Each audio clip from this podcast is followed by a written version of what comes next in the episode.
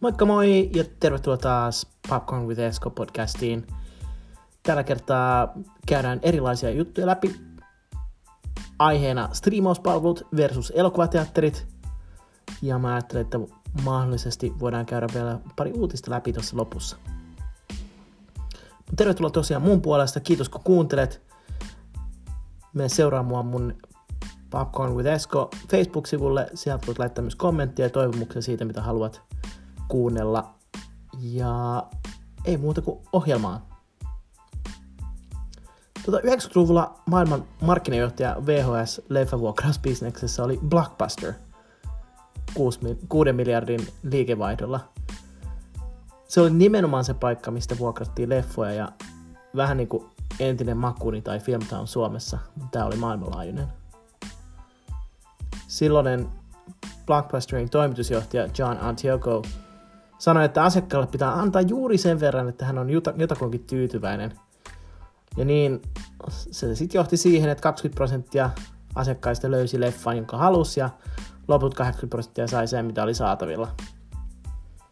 Sen lisäksi asiakaspalvelu oli karseeta ja myöhästymismaksut kurittivat asiakkaita, eli siinä oli paljon erilaisia asioita, jotka oli tosi vaikeita sen ajan ihmisille. Myöhemmin näitä myöhästymismaksuja sanottiin lisäpäivämaksuiksi. Sitten tuli pam pam Netflix. Tämä oli kun Reed Hastings ja Mark Randolph perusti Netflixin elokuun 29. päivä 1997 Scottsdaleissa Arizonan osavaltiossa. Elokuvan tilaus- ja vuokrauspalvelu tuli suoraan kotiin. Ja niin asiakkaat rakastuivat täysin Netflixin liiketoiminta-ajatukseen. Ei myöhästymismaksuja. Pelkästään elokuvia on demand milloin vaan, kun halusi katsoa omalta sohvalta. Nämä DVD tuli kotiin. Ja Randolph yritti tavata Blockbusterin johtajien kanssa ja ehdotti, että he ostaisi Netflixin 50, 50 miljoonalla dollarilla ja hoitaisi online-puolen kokonaan. Heidät naurettiin pihalle.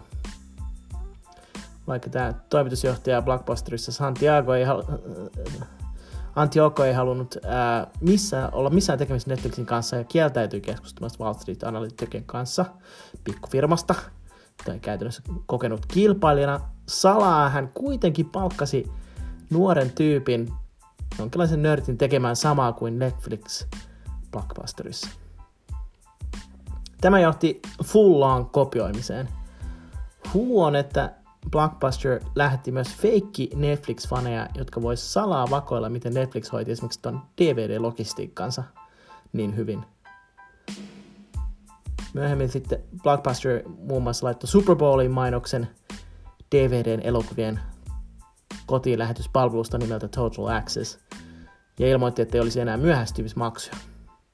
Ja näin ekana vuonna miljoona ihmistä kirjautui palveluun, kun Netflixillä meni samaan temppuun viisi vuotta. Steve Swayze, silloinen Netflixin PR-johtaja, huomasi, että kilpailu kiristyi ja firmassa ei ajatellut muuta kuin Blockbusterin peittoamista. Blockbuster oli suurissa veloissa kuitenkin uuden palvelunsa lanseramisen myötä, ja Netflixissä tajuttiin, että ennen pitkää kyseinen korttitalo olisi pakko kaatua. Ikoninen Carl Icahn oli Blockbusterin suurin, suurin sijoittaja siihen aikaan ja istui useammassa hallituksen paikoilla ja piti tiukkaa jöötä firmassa saadakseen optimaalisen tuloksen Blockbusterista.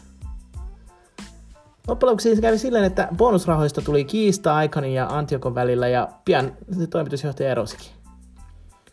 Siihen tuli tilalle James Keys, 7-Elevenin entinen toimitusjohtaja, joka lopetti online-toiminnan ja palasi kivijalka bisnekseen ja fokukseen siinä. Ihan yksinkertaisesti sen takia, että koska velat piti maksaa takaisin 2009 mennessä.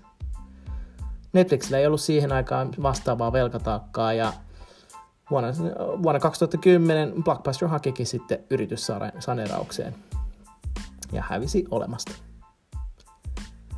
New York Post julkaisi siihen aikaan kuvan James Keysistä Pinocchion nenän kanssa Blockbuster, Blockbuster-otsikolla.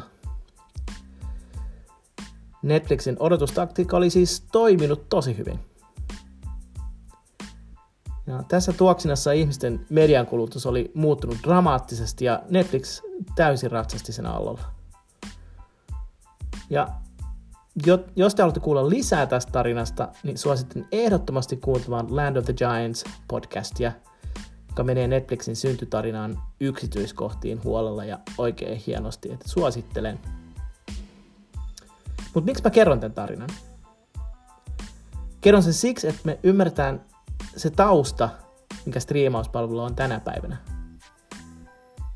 Nämä palvelut on todella nuoria yrityksiä ja todella lyhyessä ajassa kehittäneet palveluita,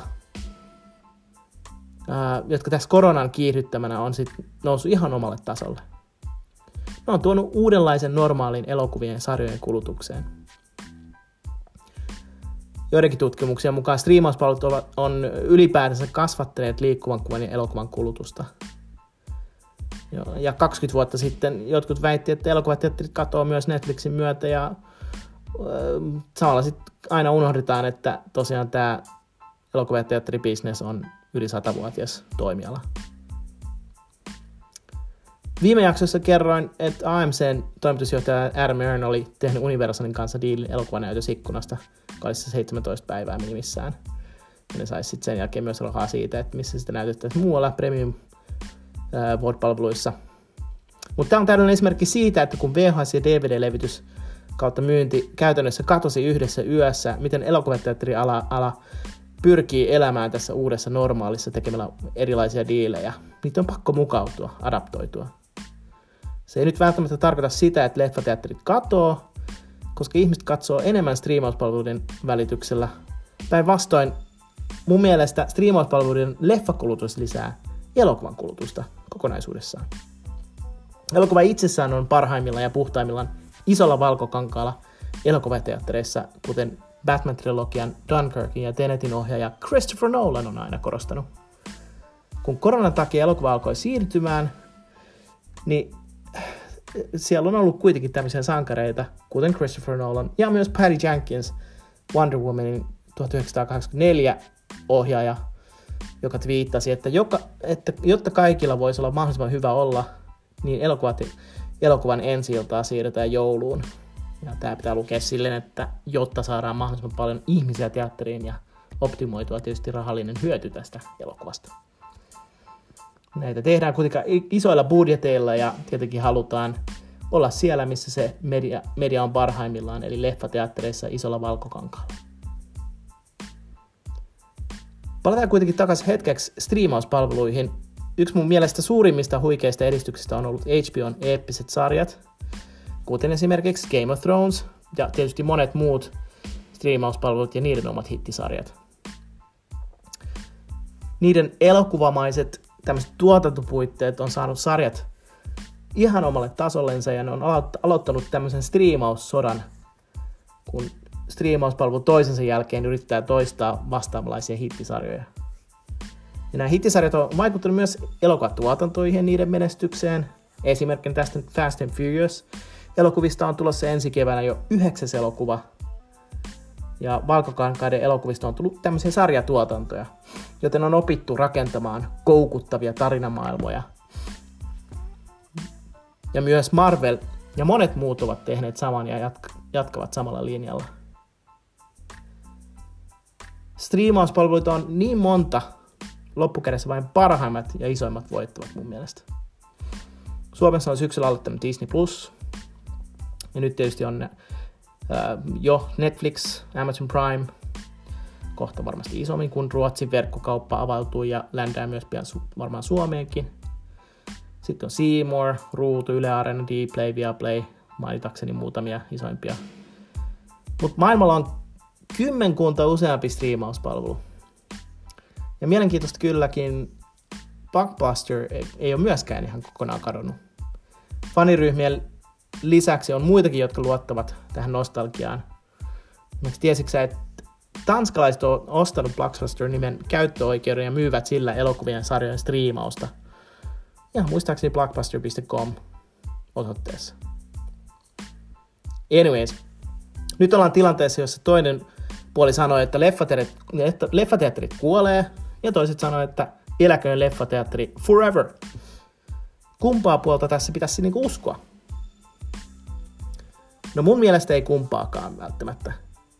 Yksinkertaisesti siitä syystä, että me ei vain tiedetä, miten tämä kaikki tästä niin loppujen lopuksi kehittyy.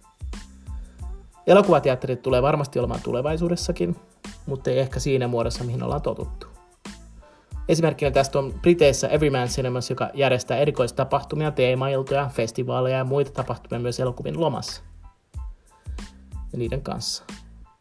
Toinen esimerkki on Korean elokuvateatteriketju CGV, joka tarjoaa elämyksellisimpiä leffakokemuksia kolmen seinän ScreenX-valkokankailla, hologrammiartistikeikoilla, IKEA-sänkysaleilla, hierontatuolisaleilla, popcorn-laboratorioilla ja monella, monella, monella muulla eri innovaatioilla, mitä ne on kehittänyt siellä korealaisille leffafaneilleen. Vaan tehdäkseen siitä kokemuksesta paljon rikkaamman. Samalla striimauspalvelut parantaa omaa kokemustaan tuottamalla jatkuvasti omia sisältöjä, ja jos niitä ei ole, niin ne ostetaan pois, kuten kävi Porat 2 elokuvalle, jonka Amazon osti suoraan palveluunsa. Palvelut innovoi myös interaktiivisuudelle ja lisäpalveluille tulevaisuudelle, joten tässä tulevaisuudessa, joten kokemuksesta tulee selkeästi niin kuin ja henkilökohtaisempikin jopa omalla tapaa. Sen takia ne algoritmit on niin tärkeitä näissä alustoissa, striimausalustoissa. Joten tulevaisuudesta me ei täysin tiedetä, mutta se on varma, että me eletään leffamaailman jännimpiä hetkiä historiassa. Koskaan ei ollut näin valtavaa tarjontaa ja kilpailua kuluttajan huomiosta ja ajasta. Ja multa on jotkut sitten kysyneet, että onko sinne elokuvateatterien turvallista mennä tällä hetkellä. Ja Fikino kirjoitti blogipostauksen viime viikolla. Ja mielestäni se oli niin hieno, että se ansaitsee muutaman otteen ääneen luettuna. Otsikolla Kun miljoona ihmistä meni elokuviin. Mitä silloin tapahtuu, kun ihmisiä menee miljoona kappaletta elokuviin? Ja, ja se pisti mut tosiaankin miettimään, mitä silloin tapahtuu. Blogikirjoituksen mukaan kesäkuun ää, ja lokakuun välillä on käynyt yli miljoona suomalaista elokuvissa. Ja ne on mennyt sinne turvallisesti ää, ja se on ihan huikea määrä ihmisiä. Maailmalla vastaava määrä on 100 miljoonaa ihmistä ja missään maassa ei ole kohdattu keissejä, missä korona olisi levinnyt elokuvateatterissa. Ensimmäiset leffateatterit avattiin sulkujen jälkeen kesäkuussa. Heinäkuun puolivälin tultaessa elokuviin pääsi jo kaikkialla Suomessa. Ja se on mun mielestä todella upeata, että suomalaiset menee elokuviin. Ja sitä on tietysti tukenut hienosti kotimaiset elokuvat, jotka on tuonut mahtavaa sisältöä Hollywood-elokuvien siirtyessä hamaan tulevaisuuteen. Mutta se on hieno juttu. Mutta mitä se tarkoittaa, kun miljoona ihmistä menee leffateatteriin? Tämän artikkelin mukaan mä luen tästä suoraan. Tutkimusten mukaan miljoonasta kävijästä 650 000 jätti kotona syömisen väliin ja söi sittenkin ravintolassa. 400 000 ihmistä kävi kivijalkaliikkeissä ostoksilla. 300 000 ihmistä ajoi autolla leffaan ja loput tulivat taksilla, kyydillä tai julkisella. Eli tuhansille ihmisille koitui hyvinvointia ja töitä. Sai alkunsa, kun kotona vietetyn illan sijaan päätimme tällä kertaa jättää kol- kollarit kaappiin ja lähteä liikkeelle. Kiitos elokuville, erityisesti kotimaisille leffoille, joita löytyy katsotuimpien leffojen top 10 listalla tällä hetkellä seitsemän kappaletta. Kiitos yleisölle vastuullisista vierailuista. Pidetään homma jatkossakin siistinä ja paikat auki. Kiitos päättäjille, että olette luottaneet siihen, että vastuullisten toimijoiden työhön voi luottaa. Ja tämä on se hieno juttu, että se on todellakin vastuullista. Leffateatterit on ollut tosiaan yli sata vuotta maisemissa ja mä en usko, että ne on menossa minnekään. Se, että tuleeko ne muuttumaan, on epäilemättä totta. Se, se ollaan jo nähty. Sitä on Finkinokin tehnyt, monet muutkin teatterit. Esimerkiksi Riviera, joka on erikoistunut siihen, että niillä on myös tämmöisiä vastaavanlaisia teemailtoja.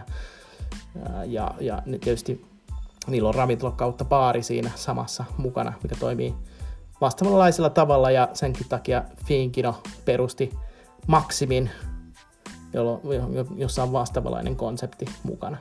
Eli me muunnutaan, eli teatterit muuntuu ja yrittää tarjota ihmisille elämyksiä, kokemuksia. Ne voi viihtyä ja tuntea itsensä ää, mukavaksi ää, kavereidensa kanssa, kun ne menee kaupungille. Sitten kun se on taas, taas mahdollista mennä turvallisesti leffaan. Mutta upea artik- äh, blogikirjoitus, menkää tutustumaan siihen. Mutta tiesitkö sä oikeasti, että miljoona ihmistä meni käymään teatterissa? Se on, se on niin jotain upeata. Ja niin moni on suoraan tai epäsuoraan hyötynyt siitä, että leffaan on mennyt niin paljon ihmisiä. Se on aivan mahtavaa mun mielestä. No niin, nyt on taas mennyt taas hetki ja äh, kiitos, että olet kuunnellut, tykännyt, seurannut ja hypettänyt Popcorn with Esko podcastia.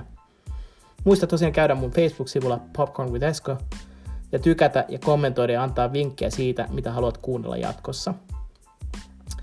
Mä lupasin jotain uutisen poikasta julkaista tässä episodissa. Uutinen on, että pian mä ryhdyn myös vastaanottamaan vieraita sekä haastattelemaan ihmisiä eri episodeissa. Ja jos tulee mieleen, niin saa toki myös ehdottaa jotakuta. Se voi olla mahdollisesti myös sinä, jos sä koet olevas valmis puhumaan leppileffoista, jostakin spesifikenrestä tai satut olemaan asiantuntija johonkin leffaan liittyvässä – niin ihmeessä laita mulle viestiä, niin mä mielellään otan sut vieraaksi tänne näin. Se onnistuu hyvin helposti. Mutta tässä kohtaa haluan kiittää ja Halloweenin viikonlopun kunniaksi muistakaa checkata mun Halloween-jakso, episodi. Eli thanks for tuning in ja kivaa Halloween viikonloppua. Ciao.